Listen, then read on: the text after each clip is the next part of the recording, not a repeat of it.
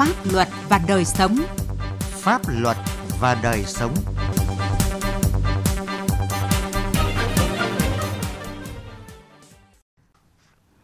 Kính chào quý vị và các bạn. Chương trình Pháp luật và đời sống hôm nay có những nội dung sau. Giữ rừng ở khu bảo tồn thiên nhiên EASO. Tuyên truyền pháp luật về tảo hôn và hôn nhân cận huyết thống cho đồng bào dân tộc thiểu số. Những hành vi bị nghiêm cấm trong luật giao thông đường bộ. Pháp luật đồng hành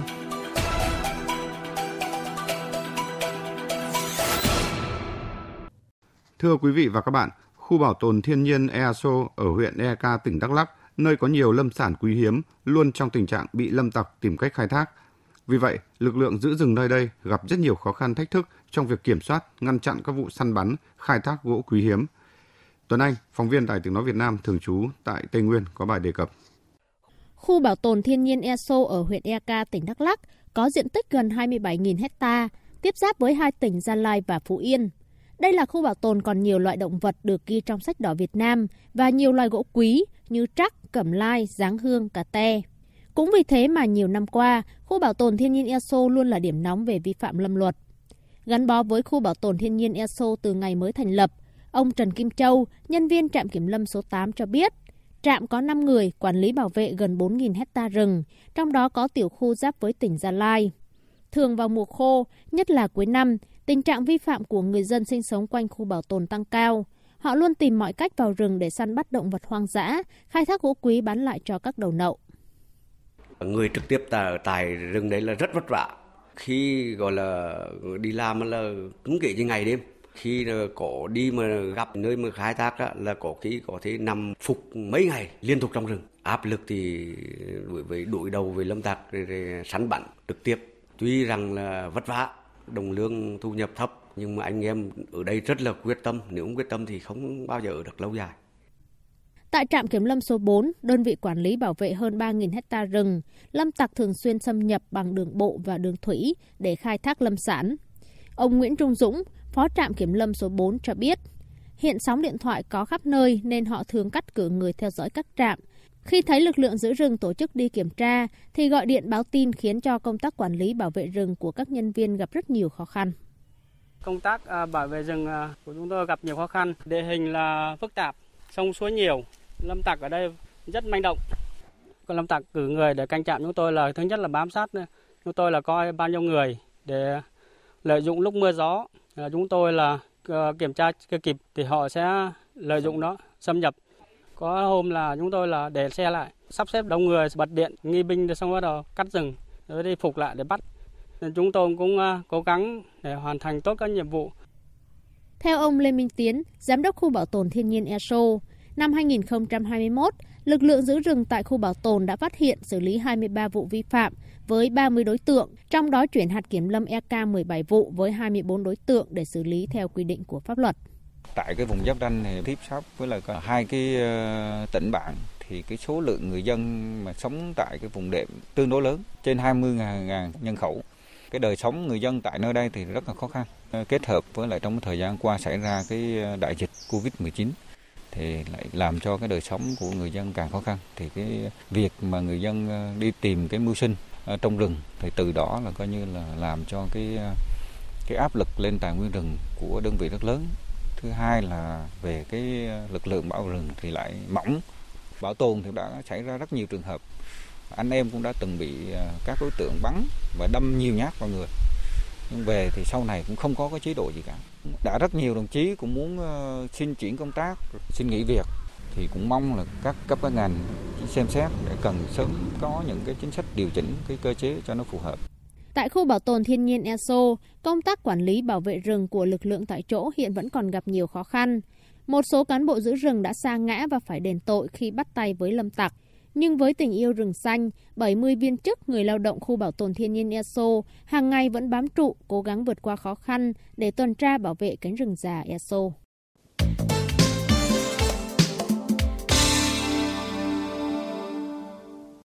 Thưa quý vị và các bạn, ngày 14 tháng 4 năm 2015, Thủ tướng Chính phủ đã ban hành quyết định số 498 phê duyệt đề án giảm thiểu tình trạng tảo hôn và hôn nhân cận huyết thống trong vùng đồng bào dân tộc thiểu số giai đoạn 2015-2025. Trên cơ sở đề án này, các địa phương tăng cường công tác tuyên truyền pháp luật về tảo hôn và hôn nhân cận huyết thống, giúp đồng bào dân tộc thiểu số hiểu rõ những tác hại của tình trạng tảo hôn và hôn nhân cận huyết thống cũng như những quy định của pháp luật liên quan đến vấn đề này. Mục tiêu chung của đề án là giảm thiểu tình trạng tảo hôn và hôn nhân cận huyết thống trong vùng dân tộc thiểu số giai đoạn 2015-2025 được ban hành kèm theo quyết định số 498 của Thủ tướng Chính phủ là phần đầu đến năm 2025 cơ bản ngăn chặn đẩy lùi tình trạng tảo hôn và hôn nhân cận huyết thống trong vùng dân tộc thiểu số, góp phần nâng cao chất lượng dân số và nguồn nhân lực vùng dân tộc thiểu số. Đề án cũng xác định ba mục tiêu cụ thể đó là nâng cao nhận thức và ý thức pháp luật, chuyển đổi hành vi trong hôn nhân của đồng bào dân tộc thiểu số, góp phần giảm thiểu tình trạng tảo hôn và hôn nhân cận huyết thống trong vùng đồng bào dân tộc thiểu số. Có hơn 90% cán bộ làm công tác dân tộc các cấp, cán bộ văn hóa xã hội xã được tập huấn nâng cao năng lực, kỹ năng vận động, tư vấn, truyền thông thay đổi hành vi về tảo hôn và hôn nhân cận huyết thống trong vùng đồng bào dân tộc thiểu số vào năm 2025 giảm bình quân 2 đến 3% một năm số cặp tảo hôn và 3 đến 5% một năm số cặp kết hôn cận huyết thống đối với các địa bàn dân tộc thiểu số có tỷ lệ tảo hôn kết hôn cận huyết thống cao. Đến năm 2025, phấn đấu ngăn chặn hạn chế tình trạng tảo hôn và hôn nhân cận huyết thống trong vùng đồng bào dân tộc thiểu số. Tại điều 4 của quyết định này xác định rõ nhiệm vụ và những giải pháp để thực hiện đề án – biên soạn cung cấp tài liệu sản phẩm truyền thông, tài liệu tập huấn về kiến thức, kỹ năng truyền thông, vận động tư vấn pháp luật liên quan về hôn nhân và gia đình trong vùng dân tộc thiểu số, đổi mới nội dung, đa dạng hóa các hình thức tuyên truyền vận động, thay đổi hành vi của đồng bào dân tộc thiểu số về tảo hôn và hôn nhân cận huyết thống, tổ chức các hội nghị, hội thảo, tọa đàm, giao lưu văn hóa lễ hội nhằm tuyên truyền hạn chế tình trạng tảo hôn và hôn nhân cận huyết thống trong vùng dân tộc thiểu số tăng cường các hoạt động tư vấn, can thiệp, nghiên cứu, ứng dụng, triển khai nhân rộng các mô hình, bài học kinh nghiệm nhằm thay đổi hành vi, tăng cường khả năng tiếp cận thông tin và huy động sự tham gia của cộng đồng nhằm thực hiện ngăn ngừa giảm thiểu tảo hôn và hôn nhân cận huyết thống trong vùng dân tộc thiểu số. Nâng cao năng lực về chuyên môn nghiệp vụ cho cán bộ công chức làm công tác dân tộc tham gia thực hiện đề án. Phát huy vai trò của mặt trận tổ quốc và các tổ chức chính trị xã hội già làng trường bản tham gia tuyên truyền vận động đồng bào xóa bỏ những hủ tục lạc hậu và phòng chống tảo hôn, hôn nhân cận huyết thống. Tăng cường hợp tác quốc tế, huy động nguồn viện trợ và các nguồn tài chính hợp pháp khác để thực hiện đề án. Trên cơ sở đề án giảm thiểu tình trạng tảo hôn và hôn nhân cận huyết thống trong vùng đồng bào dân tộc thiểu số giai đoạn 2015-2025, các ban ngành chức năng các địa phương đã tăng cường công tác tuyên truyền pháp luật về tảo hôn và hôn nhân cận huyết thống, giúp đồng bào dân tộc thiểu số hiểu rõ những tác hại của tình trạng tảo hôn và hôn nhân cận huyết thống, cũng như những quy định của pháp luật liên quan đến vấn đề này. Để góp phần đẩy lùi tình trạng hôn nhân cận huyết thống và tảo hôn trong đồng bào các dân tộc thiểu số, Bộ đội Biên phòng tỉnh Hà Giang đã phối hợp với Trung tâm Văn hóa tỉnh Hà Giang, Trung tâm Phát hành phim và chiếu bóng Thư viện tỉnh tổ chức tuyên truyền tại 13 xã biên giới và 4 xã nội địa Đối tượng chủ yếu là các bạn trẻ trong độ tuổi vị thành niên. Để người dân dễ nghe, dễ hiểu nội dung tuyên truyền, ngoài hình thức tuyên truyền tập trung, tuyên truyền miệng, các tuyên truyền viên đã xây dựng các chương trình tuyên truyền đa dạng như là chiếu phim tài liệu, biểu diễn nghệ thuật, kịch, tuyên truyền, hỏi đáp pháp luật, trò chơi có thưởng. Qua đó truyền tải cho người xem, người nghe những thông điệp, kiến thức pháp luật về hôn nhân và gia đình, tác hại của tảo hôn, hôn nhân cận huyết thống – từ đó, tình trạng tảo hôn và kết hôn cận huyết thống trên địa bàn tỉnh Hà Giang đã giảm mạnh qua từng năm. Tỉnh Quảng Bình hiện có 28 trường hợp tảo hôn và một trường hợp hôn nhân cận huyết thống. Một số địa phương, số trường hợp tảo hôn cao như xã Trường Sơn, huyện Quảng Ninh, xã Thượng Trạch, huyện Bố Trạch, xã Dân Hóa, huyện Minh Hóa. Trước thực trạng đó, Ban dân tộc đã có công văn đề nghị các thành viên Ban chỉ đạo đề án giảm thiểu tình trạng tảo hôn và hôn nhân cận huyết thống trong vùng đồng bào dân tộc thiểu số giai đoạn 2015 2025 tăng cường phối hợp, lồng ghép việc tuyên truyền, vận động, nâng cao nhận thức làm thay đổi hành vi về hôn nhân trong vùng đồng bào dân tộc thiểu số, kiểm tra, ngăn ngừa, góp phần giảm thiểu tình trạng tảo hôn, hôn nhân cận huyết thống trong đồng bào dân tộc thiểu số. Ủy ban dân các xã vùng dân tộc thiểu số tăng cường tuyên truyền, phổ biến, cung cấp thông tin pháp luật về hôn nhân gia đình, phòng ngừa tảo hôn, hôn nhân cận huyết thống như luật hôn nhân và gia đình, luật trẻ em, luật phòng chống bạo lực gia đình, luật bình đẳng giới. Từ năm 2017 đến năm 2020, Ban dân tộc tỉnh Đắk Lắk đã phối hợp với Ủy ban dân các huyện tổ chức 30 hội nghị tuyên truyền giảm thiểu tình trạng tảo hôn và hôn nhân cận huyết thống cho gần 4.000 lượt học viên tại địa bàn 30 xã có tỷ lệ tảo hôn và hôn nhân cận huyết thống cao. Bên cạnh đó, Ban dân tộc cũng đã phối hợp với Ban tuyên giáo tỉnh ủy thẩm định nội dung, Sở Thông tin và Truyền thông cấp giấy phép xuất bản theo quy định để biên soạn, in ấn và cấp phát gần 300.000 tờ rơi, 18.800 cuốn sổ tay hỏi đáp về tảo hôn và hôn nhân cận huyết thống, lắp đặt hơn 100 áp phích tuyên truyền tại các xã có tỷ lệ tảo hôn và hôn nhân cận huyết thống cao trên địa bàn tỉnh. Tại các huyện cũng chủ động lồng ghép được hơn 300 hội nghị, cung cấp thông tin và phổ biến giáo dục pháp luật cho hơn 24.000 lượt học viên. Biên soạn in ấn và cấp phát gần 200.000 tờ rơi, tờ gấp, pano áp phích, tổ chức 3.000 cuộc tư vấn với hơn 150.000 lượt người tham gia các hoạt động tư vấn.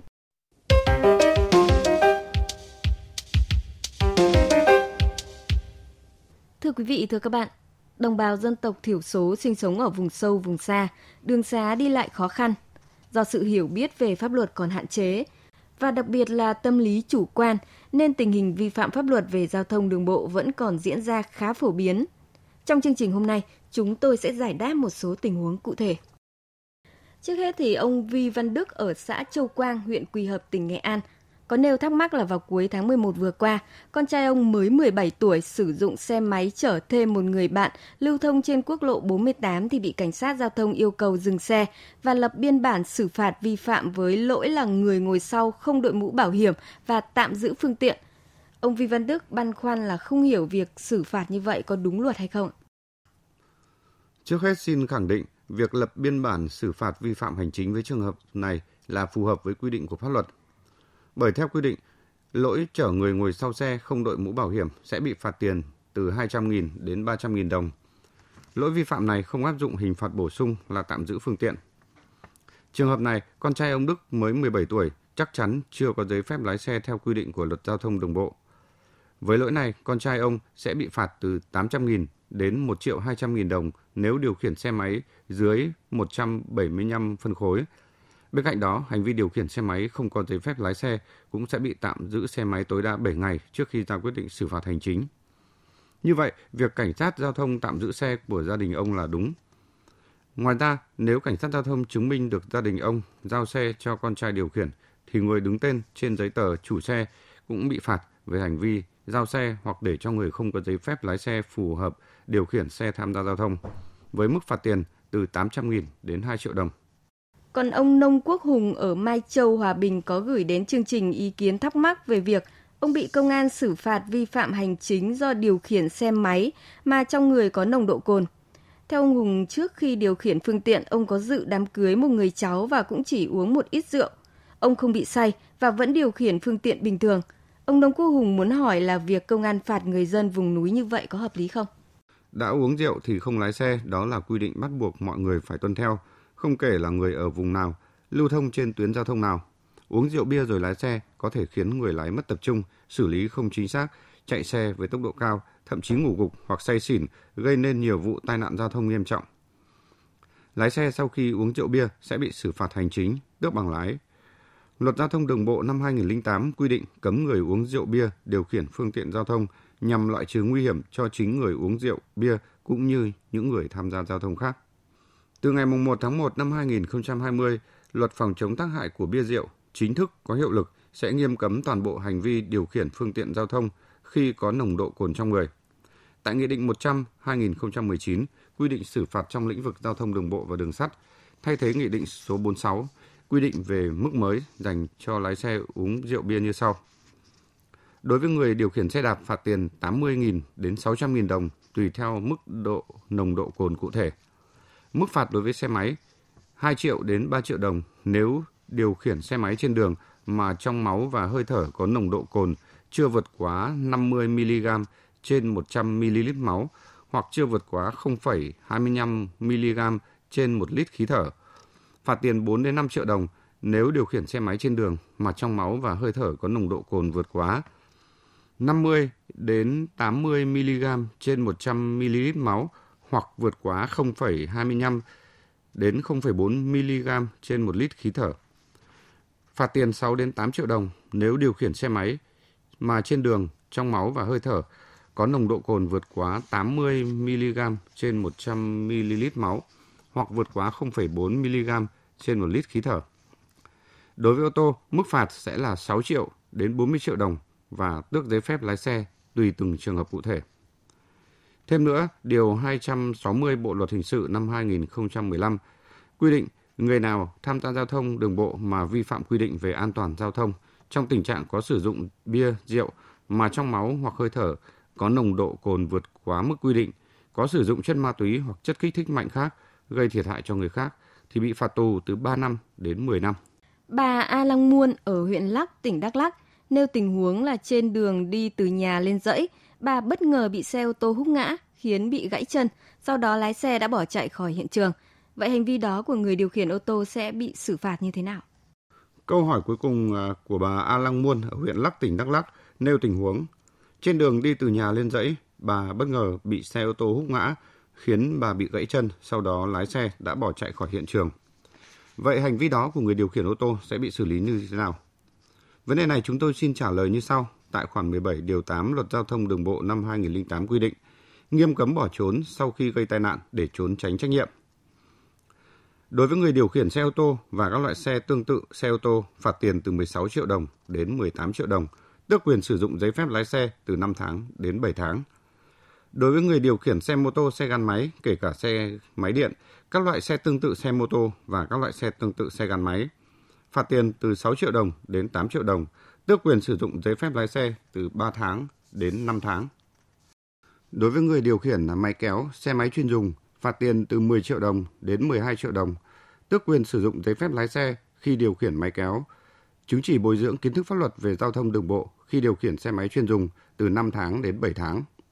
Đối với người điều khiển xe đạp, xe đạp máy, người điều khiển xe thô sơ khác, phạt tiền từ 400.000 đồng đến 600.000 đồng. Về các trường hợp phải chịu trách nhiệm hình sự tại Điều 260 Bộ Luật Hình sự năm 2015, theo đó, người nào tham gia giao thông đường bộ mà vi phạm quy định về an toàn giao thông đường bộ, tùy từng trường hợp cụ thể thì bị phạt tiền từ 30 triệu đồng đến 100 triệu đồng, phạt cải tạo không giam giữ đến 3 năm hoặc phạt tù từ 1 năm đến 15 năm. Người phạm tội còn có thể bị cấm đảm nhiệm chức vụ, cấm hành nghề hoặc làm công việc nhất định từ 1 năm đến 5 năm.